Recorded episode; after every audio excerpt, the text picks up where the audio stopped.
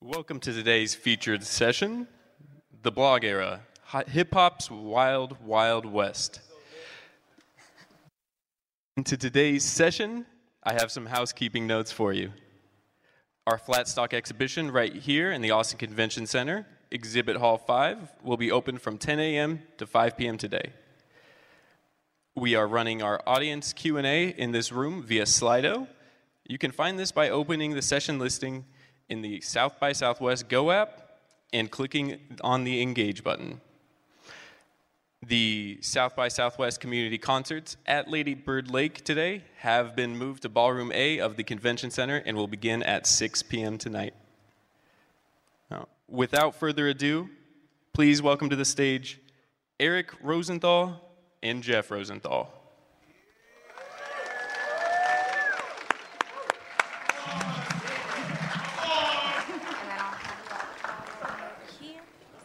Check, check, check, check, check. How are you going to rap if you can't even? I can't miss that. Do you want this one?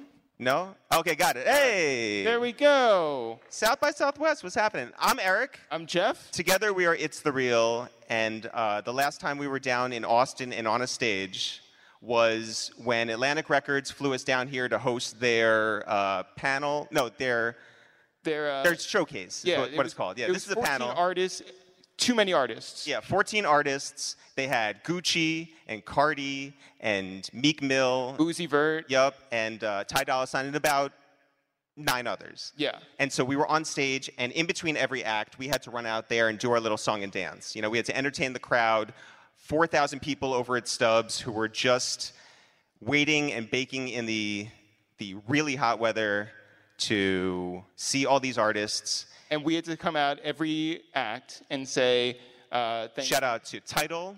Shout out to New Era Hats. And shout out to Monster Energy. Unleash the Beast. And so you do that for 14 times. People get a little sick of it. Yeah. After 14 times. When Meek Mill came out late, when the DJ was AWOL, they started booing us. And so we are thrilled to be back on a stage in Austin. Yeah. With a much warmer crowd. Much warmer crowd. You guys haven't booed us once. Yeah. Very much appreciate that. Okay, so 3 years ago this week, actually, the world shut down. And we had a very popular podcast called A Waste of Time with It's The Real, where a lot of artists, anybody from Rick Ross to Drake's dad, our mom, everybody came over to our apartment and would like tell their story. And so we sat down for like a 90-minute conversation at our kitchen table. And when COVID came around, we were like, it's probably not a great idea to do that, you know, with a airborne disease around. So we stopped that and we were like, let's tell a story in a brand new way. Let's go for something that we really care about. And for that, it was the blog era. And I think we have some artwork, which is really cool. And by the way, if you guys sign up right now and you go to othertone.fm, also by going on that QR code, you can listen to the teaser that we're about to play. But before we get to the teaser, I want to tell you that we have spent the last 3 years on this. This is day and night. This has been more than a passion project. This has been our everything. And we've spoken to 150 people. We've gotten 500 brand new hours of original recordings. And this thing is a movie. It is a 10-part podcast series that we are super proud of. And for the first time ever, we want to play you guys the teaser that you can get now everywhere, on every platform, but especially at othertone.fm. Before we bring out our guests, Jeff, we should just tell the people who may be here and may not know what the blogs are, what blogs were. Blogs were individualized websites that you could share your personal vision of. I mean, and that relates to anything. It could be your ugly shoes, that could be your stupid dog, but it could also be your vision of hip-hop. Yeah, so when we talk about the blog era, blogs were not born of hip-hop, right? But the blog era can only be the websites that birthed the careers of people who are running pop culture today, whether that's Drake or J. Cole or Kid Cudi or Nicki Minaj or Wiz or Curren$y or Mac Miller or Wale and on and on. And there were these gatekeepers that existed at the time, right? Big buildings like MTV and XXL Magazine and Hot 97. And all of a sudden, people like Nah Right and Two Dope Boys and Miss Info and Crunk and Disorderly and Real Talk New York and The Smoking Section. All these blogs came around and disrupted things. And we are super, super excited to have three of those disruptors here today and we want to introduce them one by one. First, guys, please welcome the founder and creator of Nah Right, Eskay.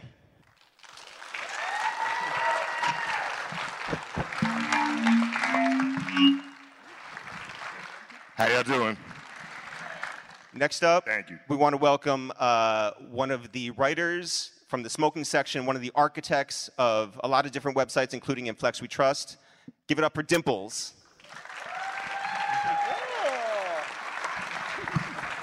Yeah, all right, we're seeing some yeah. And guys, give it up for one of the greatest rappers of our time, the face of New Orleans, Curren$y.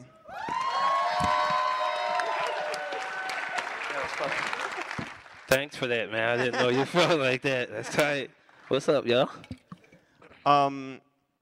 Okay, so the last time that you three were together in Austin was a little show called Bootleggers and Tastemakers back in 2009. Yeah. The Smoking Section and Nah Right put it together. And what was really like fascinating about that time was that when you're dealing with the internet in the early 2000s, you're dealing with strangers, you're dealing with anonymous people, you're dealing with people at such a remove. And all of a sudden, you guys take a chance and you put on a live show with all your favorite artists in one place here at South by Southwest in 2009.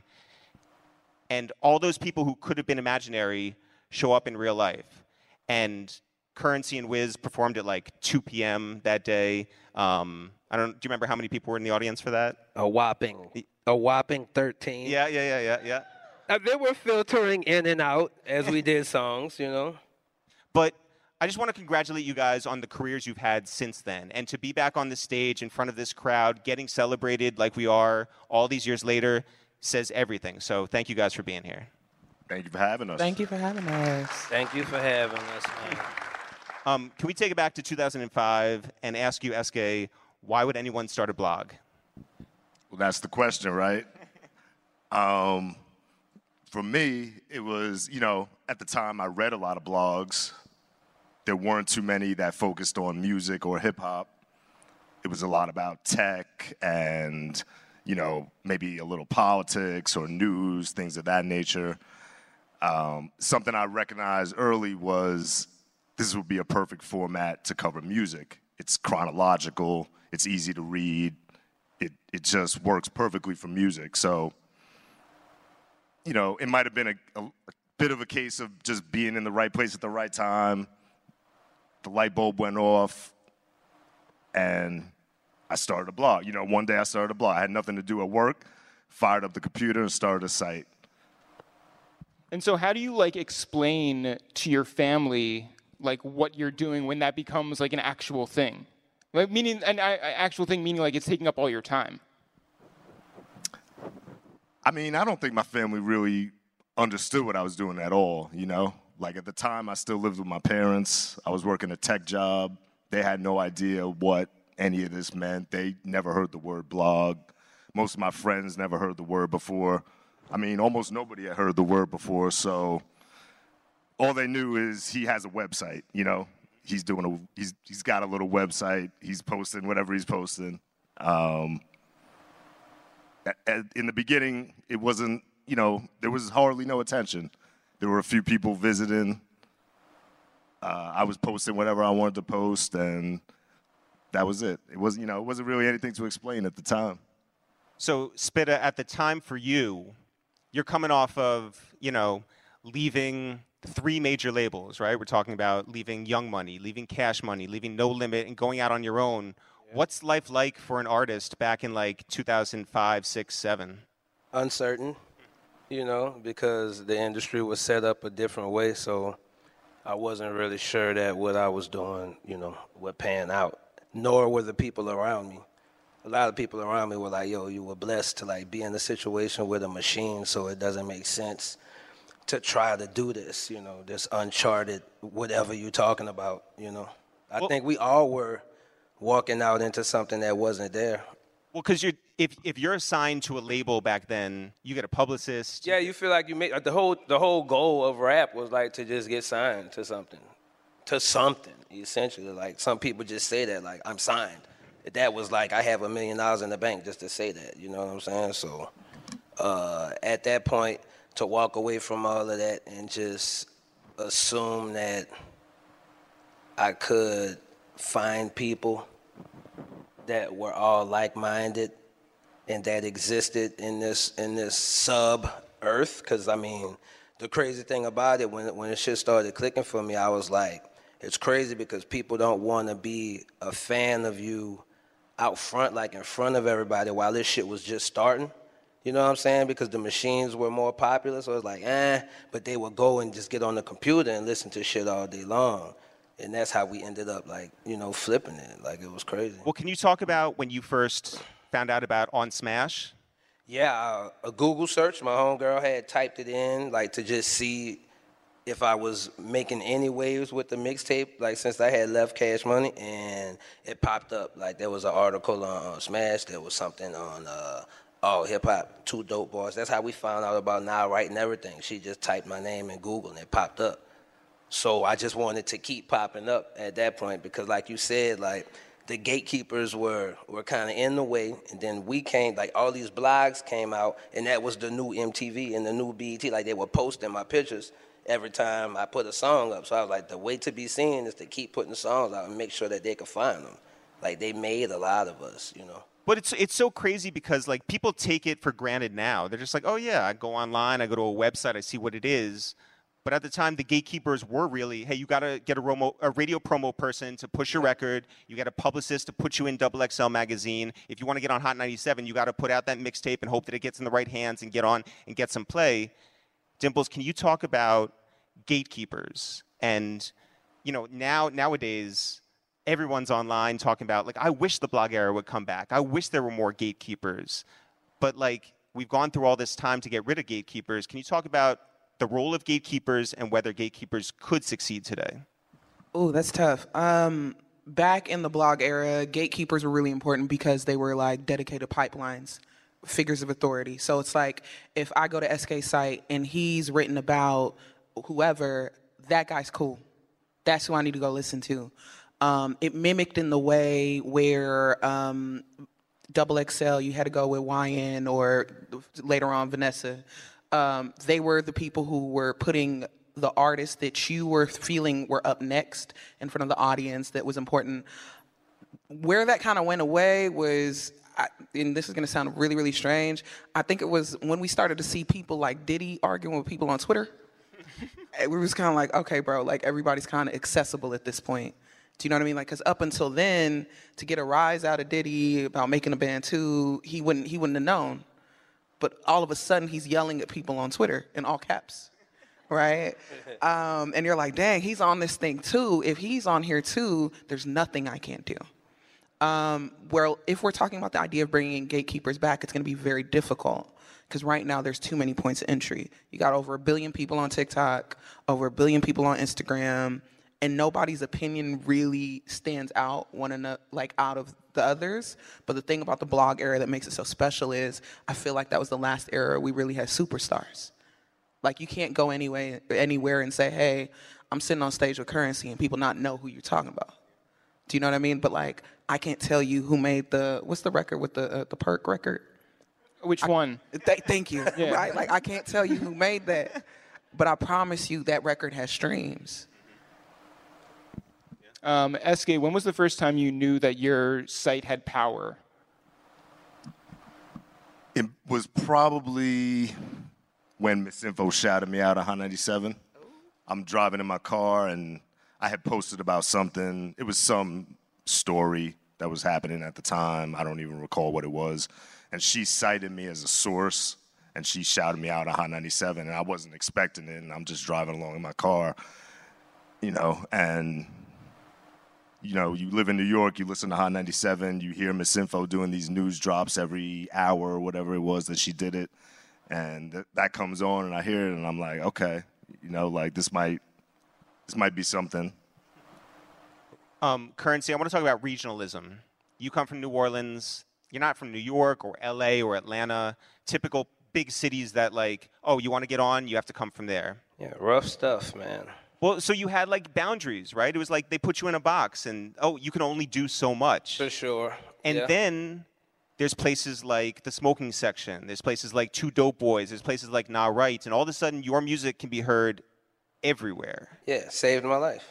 And that means, though, that bookers come around and they can like put you on stages everywhere, and that means more money in your pocket. People and that were able to find each other through those blogs and find out who was in what towns. Promoters were able to like even catch out, like find out who were the artists and know what kind of audience they had in their town. Just if the people were aware of these blogs in your city, you knew what artists you could bring through. It's so crazy. Well, I mean, can you talk about the difference? Because you had been on MTV. You had been on BET before, like, you know, you start this independent path. Can you talk about the difference between a top-down sort of fandom and a bottom-up? Yeah, well, the other one was kind of manufactured. It was put together like, you know, this is the guy who's next. So if you like this and you like this, by default, you love this guy already without even hearing it. You know what I'm saying? And that allowed people to kind of assume what I was going to do and what the sound was going to be, and I didn't want to even be trapped in that, you know what I'm saying? But with the blog and the bottom to the top thing, I was able to cultivate my listeners and show them like what I was into and why I sound the way I sound, and give them time to like decide if they wanted to stay in the car or not, you know? Yo, and it's not only like that, but it's also you get to work with whoever you want to work with at whatever schedule you want to work at. Yeah. So you could put out... No, but Curren$y works at a super normal schedule. Nah, just if everybody who... There was already an understanding. Soon as, like, at that time, bro, like, if you knew, then you knew. If you were in the know, then you know. And you didn't have to go through this, let me see if this motherfucker is cool. Because clearly you are, because you wouldn't even know, bro. And then the homegirl wouldn't have said anything about you, blah, blah, blah, blah, blah. So it all just... But you were like the worst kept secret, though. Like... Yeah, well, that was by my own design, too, because I don't really want to hang out with people. Yeah. Like, every time I get around somebody, they weren't like, just cool. They were still, like, doing something, you know, like, in front of you. So that made me not really hang out with a lot of people. Yeah, like, these two fuckers are all right. Though. Yeah, well, one of my favorite things is the first time we ever met Curren$y, he was like, yo, do you guys do music? And we're like, yeah. He's like, send me something. So we sent him something. A song called Sugar High, and we waited about 2 years to get it back, but we would text him, and we're just like, yo, where's the song? You're so prolific. Yeah. Have you gotten to our song? And you're like, I be high. Yeah, well, I really just didn't know. I didn't know if y'all really were doing that. I think, like, because I asked y'all to send me music, I was like, okay, clearly they're, like, trolling me because I didn't know, like, what they really do. So, like, yeah, let's make a song and send this asshole a song since he said send him something. So when I heard it, I was like, this is not, they don't want me to rap on it. You know what I'm saying? But I was like, you know what? 2 years later, they still asking about it. Pull it up. Let's put some bars on it. Which we found out, by the way, because we went to Eskay's site. Yeah. And we saw that you had a blog that you had put out, a vlog. Yeah. That I was laying the verse on. Yeah. I was recording. In Miami, we heard it. Yeah. I stopped real work. This was on somebody's dime, bro. At this point, shit was going on in my life, dog. So I stopped that session and was like, let me knock this out for the homies. And the engineer heard that shit and looked at me and was like, now, you just played beats from Pharrell. Like, you know what I'm saying? Like, you got some stuff. You're about to lay this right now. I'm like, yes, we about to lay that bitch. And they went on tour. Yeah, okay. Damn right. Yeah, that shit was cool, man. I'm not tripping.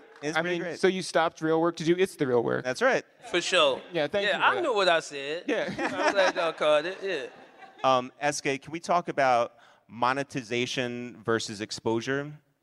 Ooh, a serious question. Because you built a site that you know, it was a passion project. You started it. You were still living at home. You had a day job. He was Batman the whole time. Yeah. Nobody ever got to see him. Yeah. Like, insane. You were just doing work on off hours. You were doing work on hours. You were working all the time, and you built something, and it just, your goal wasn't to get popular. It became popular. So when do you decide, well, this can be a real business and a real career for me? So, you know, eventually I'm doing this thing. I'm getting traffic. I'm getting visitors. I'm getting engagement. People start to ask, hey, can I run an ad on your site? Labels are reaching out, hey, we have this campaign. Can we run an ad here or there? you know, back then I had these ideals like, oh, well, you know, I don't want to run ads from just anybody, or I don't want to, you know, sometimes you feel like maybe I'm going to be a sellout if I advertise certain things on my site, but at a certain point you realize, like, this is a revenue stream here, like this is a real thing. You know, long story short, I started running ads, and before I knew it, I was making more money from the site than I was from my full-time job in tech. Yes. He was getting money. That's the goal. You know what I mean? So at a certain point, I'm like, you know. Fuck it. Fuck it. I'm going all in. I'm doing this. I handed in my 2 weeks at my job, and I'm going to do this full-time. Dimplez, what did you think about the lay of the land? Like, there are all these blogs. And what's really cool about how the blogs evolved is that they didn't just stay doing that one thing. It wasn't just music discovery. It wasn't just premiering new stuff. It became, and what I think frightened the big buildings was it became all these things at once. It wasn't just eating the lunch of, like, A&Rs or, you know, Tuma over at MTV2 or radio promo people. It was like, hey, I'm going to start premiering, like, new videos from these guys, or I'm going to start, you know, finding music on my own from this place, and I'm going to get ahead of everyone else. What do you think about the evolution of the blogs and how that became a thing? As I was living it, I loved it. Like, everyone was in their different spaces, and they had all this power and this ability to, like, either make or break an artist by just genuinely either fucking with their music or not. And being on, like, the outside, and I keep phrasing it this way because I work at a label now, but being on the outside, that shit is exciting, right? Because it boils down to the quality of the work. And then I remember we'd see conversations where it's like, man, how'd they get that record? Or, you know, going on, you heard that new, how'd he get that Beyonce record? Like, you know what I mean? Like, people were getting songs before their buildings were seeing them and sharing them. And you were getting real-time feedback and discussions from people who are consuming these things. It was just very, very interesting to navigate. Now it's a little bit different, but back then it was just kind of like, it was the wild, wild west, and they're telling you, these guys may be the bandits, but they're like, they're the Robin Hood, right? It's like, at the end of the day, they're not going to rob you. You're going to be all right. You're like, you know, you'll be all fine. Whereas now it's just kind of like, there is no gatekeeper to kind of do that same thing. Eskay, how did you get your songs? You gonna tell them now? I feel like there's like a, you know, yeah, like nobody's gonna get arrested. No one's gonna get arrested. Yeah, I'm like, you gonna tell them now? Yeah. Statute of limitations is over? Yeah, I mean, nah, there were a lot of ways. Like, when I first started, it was a lot of just trolling the internet, forums, the deep, dark corners of the internet where people would post leaked songs.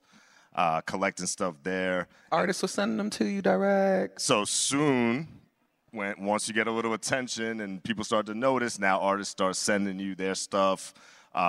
People at the labels are sliding you stuff on the side, you know, under the table. So there were a lot of different sources, you know.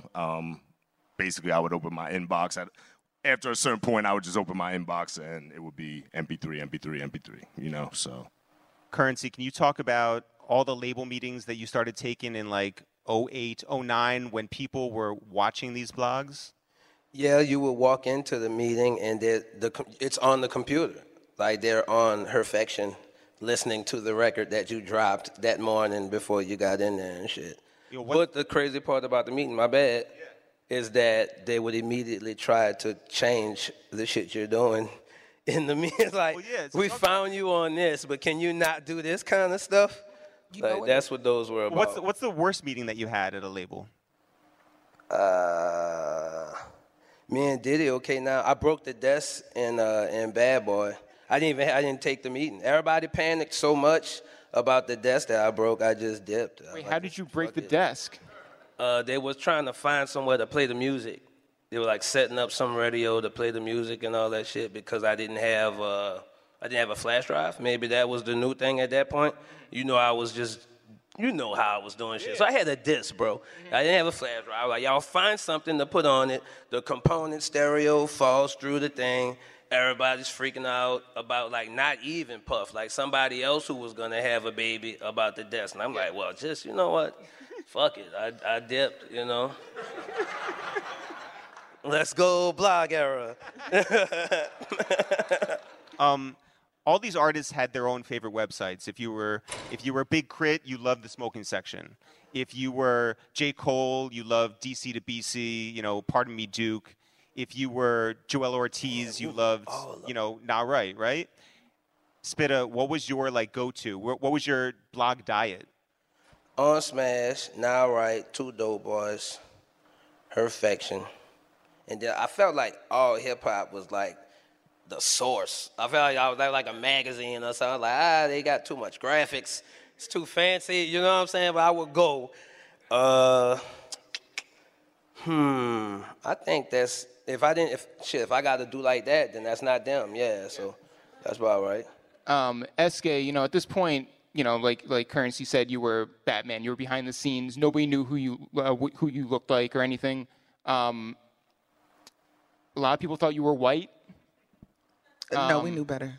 So I saw 100 people who I thought was you for sure. At stuff that I knew you were on or at, I was like, "Yep, that's bruh," and it was never you. It was this dude. Like, it was fucking this guy. It's not you. What's the wildest rumor that you heard about you or Nah Right?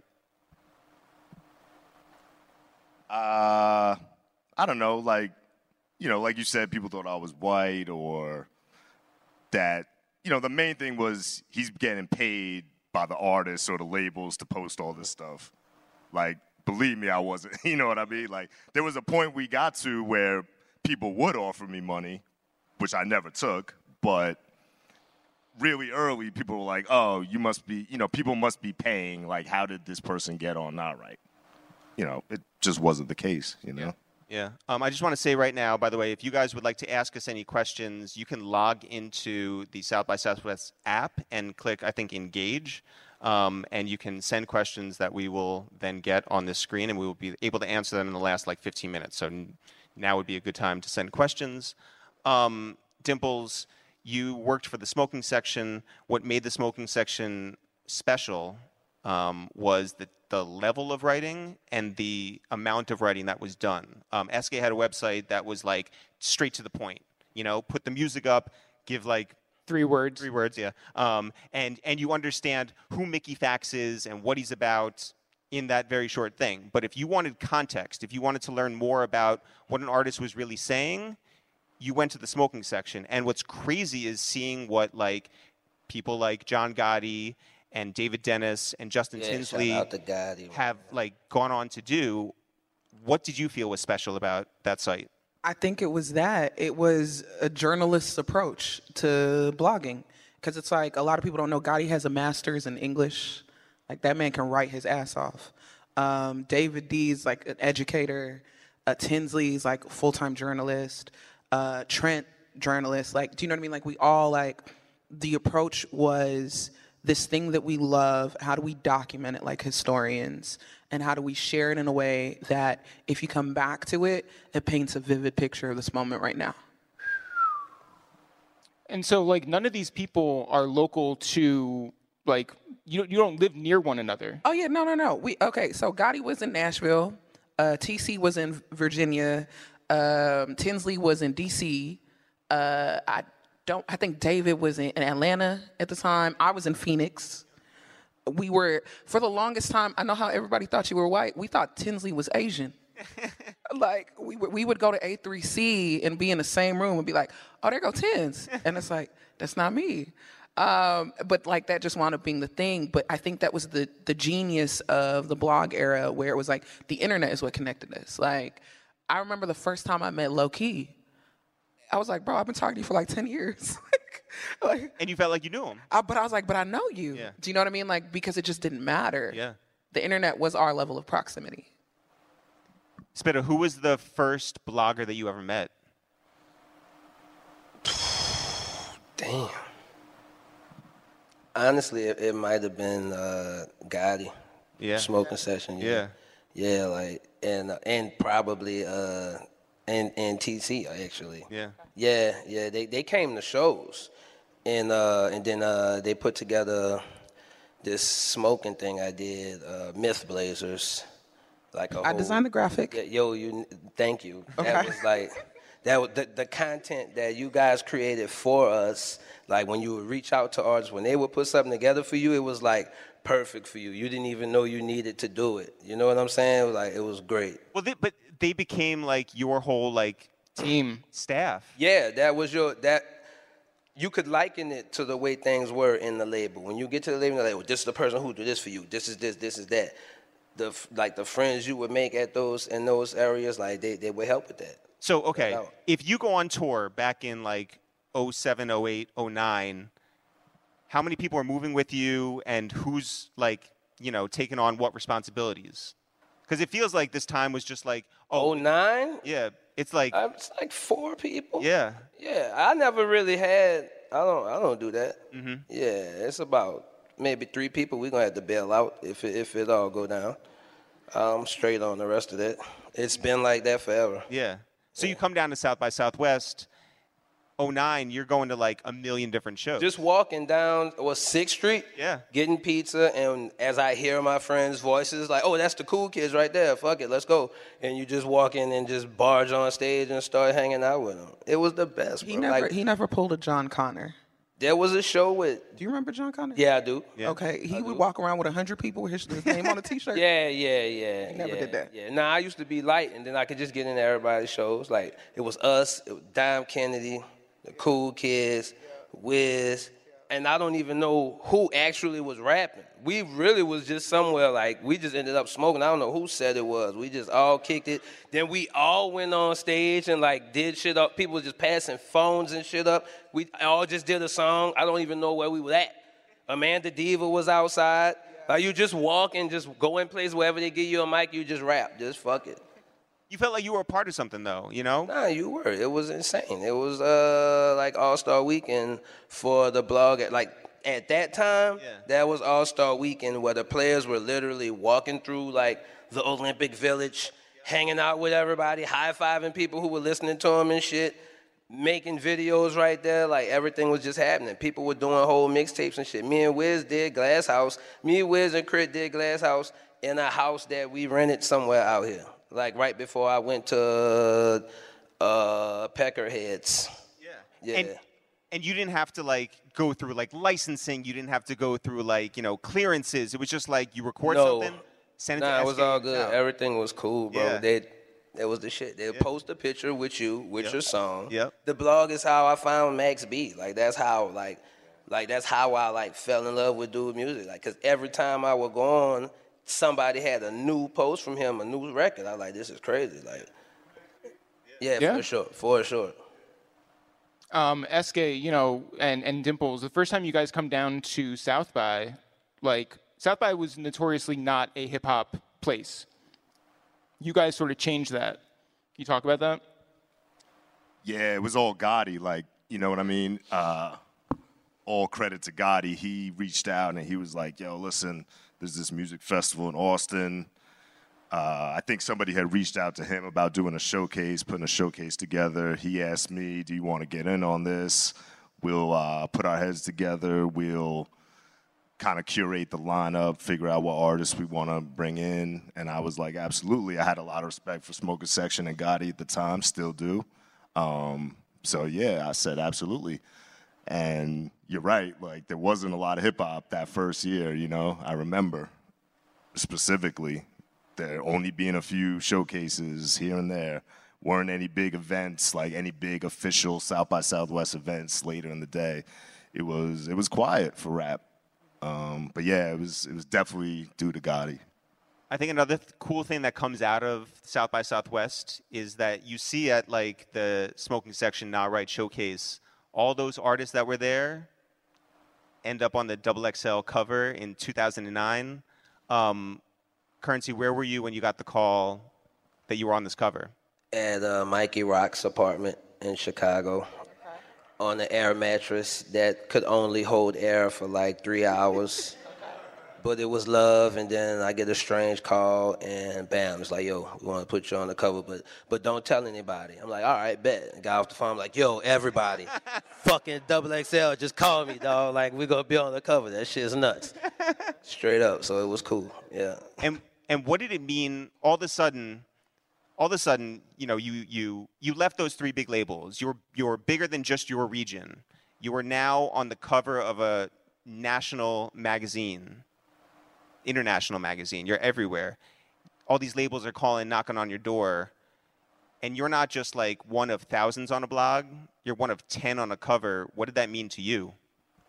That I could really like write my own ticket. Like at that point, if I wanted to do something with, if I wanted to take one of these calls or break a desk, then I could. Or if I didn't want to, then I didn't have to. Yeah. It's unreal. And I think that this whole podcast is a roller coaster ride, and there's a lot of ups and a lot of downs, a lot of drama. No broken desks. Yeah. But it is a wild story, but we want to like concentrate here on this as more of a celebration. So I just want to mention some other blogs: Two Dope Boys, Fake Shore Drive. You heard that new On Smash, Miss Info, Crunk and Disorderly, Real Talk New York. Karen Civil, who was just here. A lot of people made a lot of noise, and there were a lot of voices that never got heard before that got on. When you guys think of bloggers of that time, who do you think of? When you think of artists that encapsulate the blog era, who do you think of? And is there a song, a specific song that you think of from the blog era? We can do it one by one. Spitta. What bloggers do you think of back then? First? Yeah. Fucker. Oh, all right. All right. You want Jeff to go? All right. Well, nah. We spoke on the phone, and I told y'all about, is that her? What was her name, though? Heather. Heather from Perfection. Yep.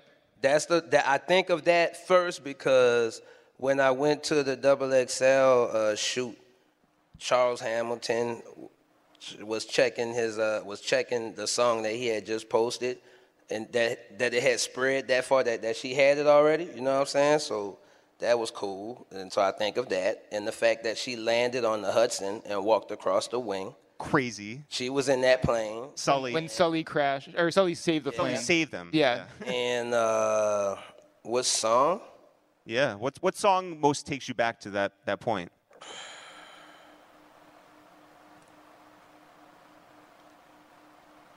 Jeez, bro.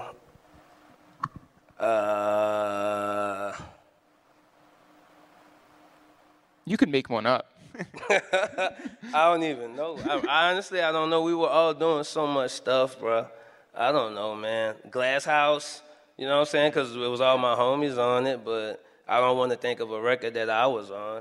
You know, maybe Brooklyn Girls, because Charles Hamilton was checking the fucking status of it on the site in there, you know? Yeah. We could also say Glass House by Slaughterhouse. So, like, you know, we can keep the, yeah. Dimplez, what blogger, what song, and what artist do you think of from the blog era? Off top, I think of Two Dope Boys and what Mecca and Shake did. Off top, the project I would actually go with is Cool Kids, The Bake Sale.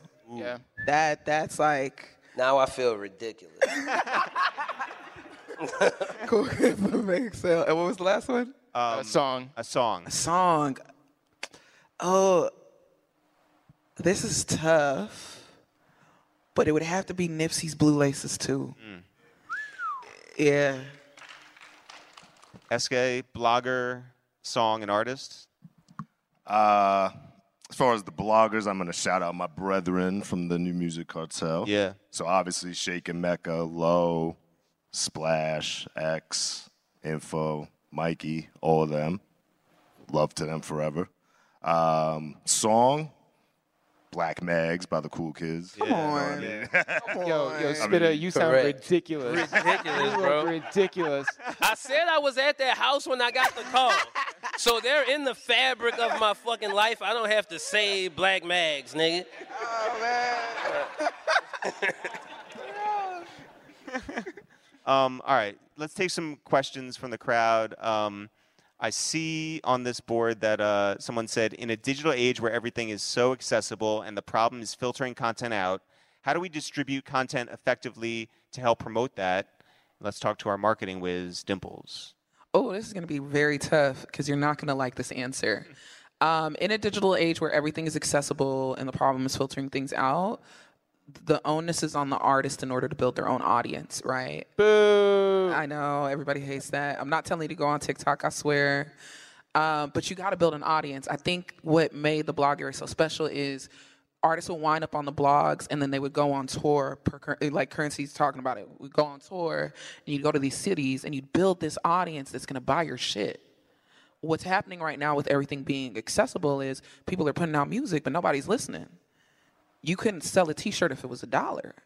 Go build your audience first. Go outside. Go do a show. Get people to fuck with you. Put out more music. Rinse, repeat. And then we can talk about how do you get your content out more. The issue is people want to put the cart before the horse. The internet, in being accessible, people are like, well, if I get 100,000 followers, I must be on. But if you can't sell a $1 T-shirt, are you really? Yeah. Real shit. So, yeah, my bad. Eskay, for those that missed the blog era, what do you think is our modern-day equivalent, and is there one? I don't think there is one. I mean, I think the closest thing we have is probably Twitter, Instagram, TikTok. You know, that's how people discover music now. So, like, some combination of those social media platforms, everybody kind of has, like, their own little tailored homepage or feed, you know what I mean, that you've tailored yourself. The algorithm might contribute to it a bit, but like there really is no, but that's, you know, that's you curating your own taste. There's no equivalent to what we were doing at the time, you know, that I can think of. At least. The only thing that kind of came a little bit close was when Tuma launched Rap Caviar, because you had to go through Tuma. Yeah, the playlist. That would be it. But it's like I go to Nah Right because I trust him. You know, I was just gonna say trust, bro. It was a trust thing. Like he's not gonna post it if it's whack because somebody would tell him. Like you know what I'm saying? Like so you're just not gonna do that. Did you ever go in the comment section of Nah Right? His shit got fucked at one point. Yeah. I used to check the comments, and they would say, great song, spell the great song. I checked the comments, and it's like, Transformers the movie coming out. Something, I'm like, what happened to the comments? Everything was about something else. Can we talk? Can we speak to that? What happened? Yeah, we talk about that on the podcast. Yeah, we do. Yeah. Well, is it okay? Can we talk about it? Yeah, I mean, talk about it. Yeah, so, like, the Nah Right comment section, notorious comment section, but it was a community, you know, and these people who would be on this site commented were there every day. So it was like, you know, for me, particularly when I started, I'm at my 9 to 5, 5 days a week. And from that 10 to 6, 9 to 5 that I'm at work, I'm spending like probably 3-4 hours of my day on this site, talking, debating, arguing, you know, whatever with all the people who are there every day. So it kind of turned into like the hip hop forums that preceded us were, where you would have these running conversations, but obviously the site format is different, so I'm posting new music every hour or half an hour or whatever. So every hour you have a new fresh post on the top of the site, and there would be this running conversation about whatever we were talking about over the course of that day, and it would just kind of move from post to post, and it would continue on and on and on. But with no notifications. So, like, people would just, like, follow it wherever it went. Right. So, yeah. And, you know, the Nah Right comments, like I said, notorious. They didn't give a fuck what anybody, you know. They think, you know, you think about people coming in who don't spend a lot of time reading the comments, and they click, and so many people will be like, what the fuck are y'all talking about? Like, but, you know, we were just having our own conversation. Yeah, but if a record label went on there and they're like, oh my God, 579 comments, sure. They don't care if you're talking about like conspiracy theories. They're just like, yo, this rapper is pop. Sign him. Yeah, they were definitely gassed. Exactly, I'm sure. Exactly right. You were gonna say? I was gonna say something very interesting. But you can go. Yeah.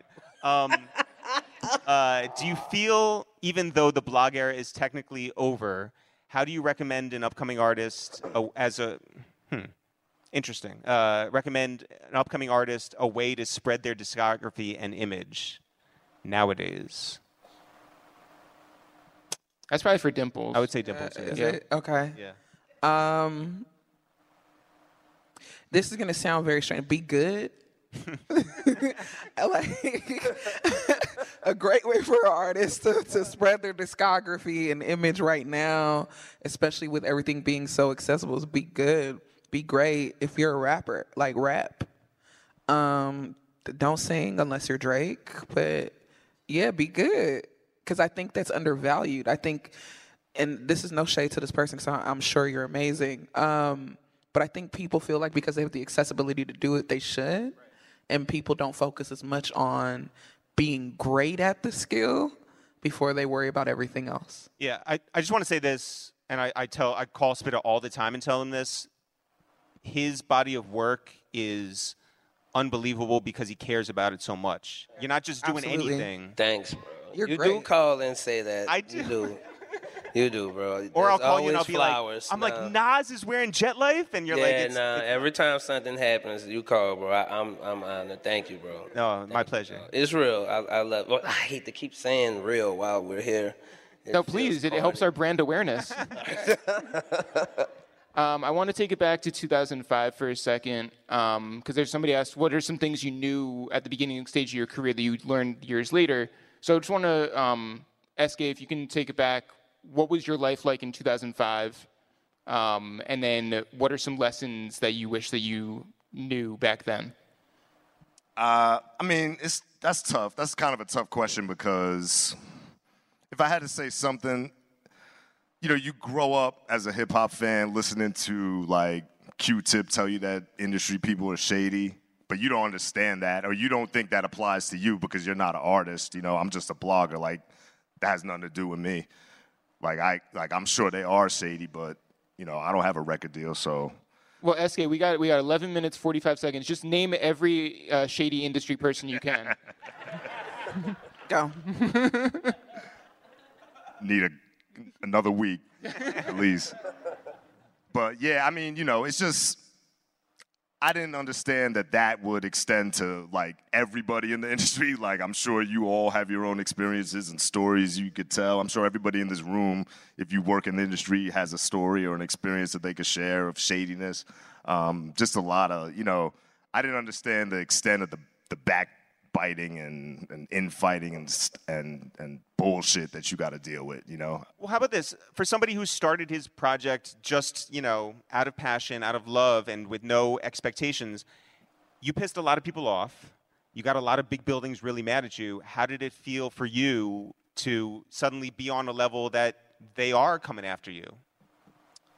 It was crazy, you know? You wake up one day and all of a sudden these people care about you, about who you are, you know? They either want their artist on your website or they want their artist music off your website for whatever reason. So it's kind of crazy, you know? Like, I didn't expect that to happen. You know, but it is what it is. I think a lot of people are obviously, like, wondering where you've been, what the site's been up to. We get to answering those questions on the podcast. We're not going to talk about them today, but given some time, given some perspective, when you look back at the blog era, how do you feel about the work that you put in? I feel good about it, you know. I'm very proud of what I and my contemporaries contributed to the music industry. It didn't really hit me until recently, maybe, like, I mean, I understood when it was happening that what was happening was important, but with time, like you said, when you look back at it and people come to you and tell you, like, yo, you were so influential in what I do now, or, you know, as an artist, all I wanted to do was be on your site. You know, as a blogger, like, I started out as a blogger because I read your site, and now I'm a full-fledged journalist. You know, that stuff, like, I love to hear those stories. That's amazing. Like, to think that I had any impact on this culture at all is incredible to me. Like, if that's my legacy, like, I'll take it. You know what I mean? I'm proud to have contributed whatever. Dimplez, you weren't just at South By in 2009. You came back the next year, and the next year after that, and the next year after that. Queen of South by Southwest. Yeah. Pretty much. Yeah. Crown me. Yeah. Kelly Young asks, what's your favorite South by Southwest memory during the blog era? You told us some pretty good ones last night. Oh, okay. I have... the year before Kendrick broke the stage doing that show, I believe it was it a Vibe show? I think when he broke the stage, was at Illmore? No, it was Illmore. The year before, he was walking around Vibe's show, and no one knew who he was. Like, they knew-ish, but didn't really care. They're like, oh, hey, Kendrick. Cool. That was probably one of my favorite moments, just watching like Chase and Cash and Hit Boy, Surf Club walk around, being mad regular, before he had like a Jay-Z record. Wonderful. Love that for them. But my personal favorite moment would have to be 2011, seeing Chance the Rapper. No, it was 2012, apologies. Seeing Chance the Rapper and SZA, and no one knew who SZA was. This is before Z. At not the convention center, but the venue that's over here. Is it ACL? Also City Limits? Yes, ACL? Okay. At ACL, and people were there for Chance, but they were just like, who's this random girl? It's great. That was probably one of my favorite moments. What about the basketball? Oh, I'm sorry. I didn't even talk about Hoop and Hang. We used to do like a 3x3 tournament with artists and media, and they would play each other. So it was like seeing like Mike Shaw and J. Cole play TC, because TC thinks he can hoop. But Shaw and Cole went to school to play basketball. So that was very interesting. Or like Crit thinking he could hoop, and Crit couldn't hoop. Don't tell him that, but Dutch could. Yeah. So like it was just kind of like, all right. But like that whole experience was great, because I think the first Hoop and Hang we did was in 2011, and then the second one was 2012, and in 2012 Nike got involved. So it was like, oh, okay. Like, because the first one, Adidas just send us stuff like, all right, do your thing. But 2012, Nike got involved. Yeah. Speaking of Nike, shout out to Tidal. Shout out to New Era Hats. Yeah, shout out to Monster Energy. Unleash the Beast. Yeah. Curren$y, we get into a lot of descriptions of how like times have changed. You know, when we talked to DJ Drama on the podcast, we were like, what's the signifier of where you were back then to where you are now? And he was like, what mixtapes did for his career. And he was like, well, I went from a Montero to a Mercedes. And so I want to know how dirt the weed was back in 2007 when you were here. Yeah, it was of cooking quality. I believe a lot of it was seasoning, but it got us through. It was just the good times, you know what I'm saying? Mm-hmm. It has improved a great deal. I'm so happy for you. Yeah, a great deal. Shout out to the homie who's from here. I met him in the airport. As soon as I landed, he's like, Spit, I know you probably straight, but I'm the you out here. I was like, all right. He put me in motion, too, yeah. Spit, do you remember the first time that you met Eskay? Yeah, I believe it was at the event. It was at that joint out here. Yeah, probably. Yeah, and the best part is me and my manager got pulled over, and he ate all the weed.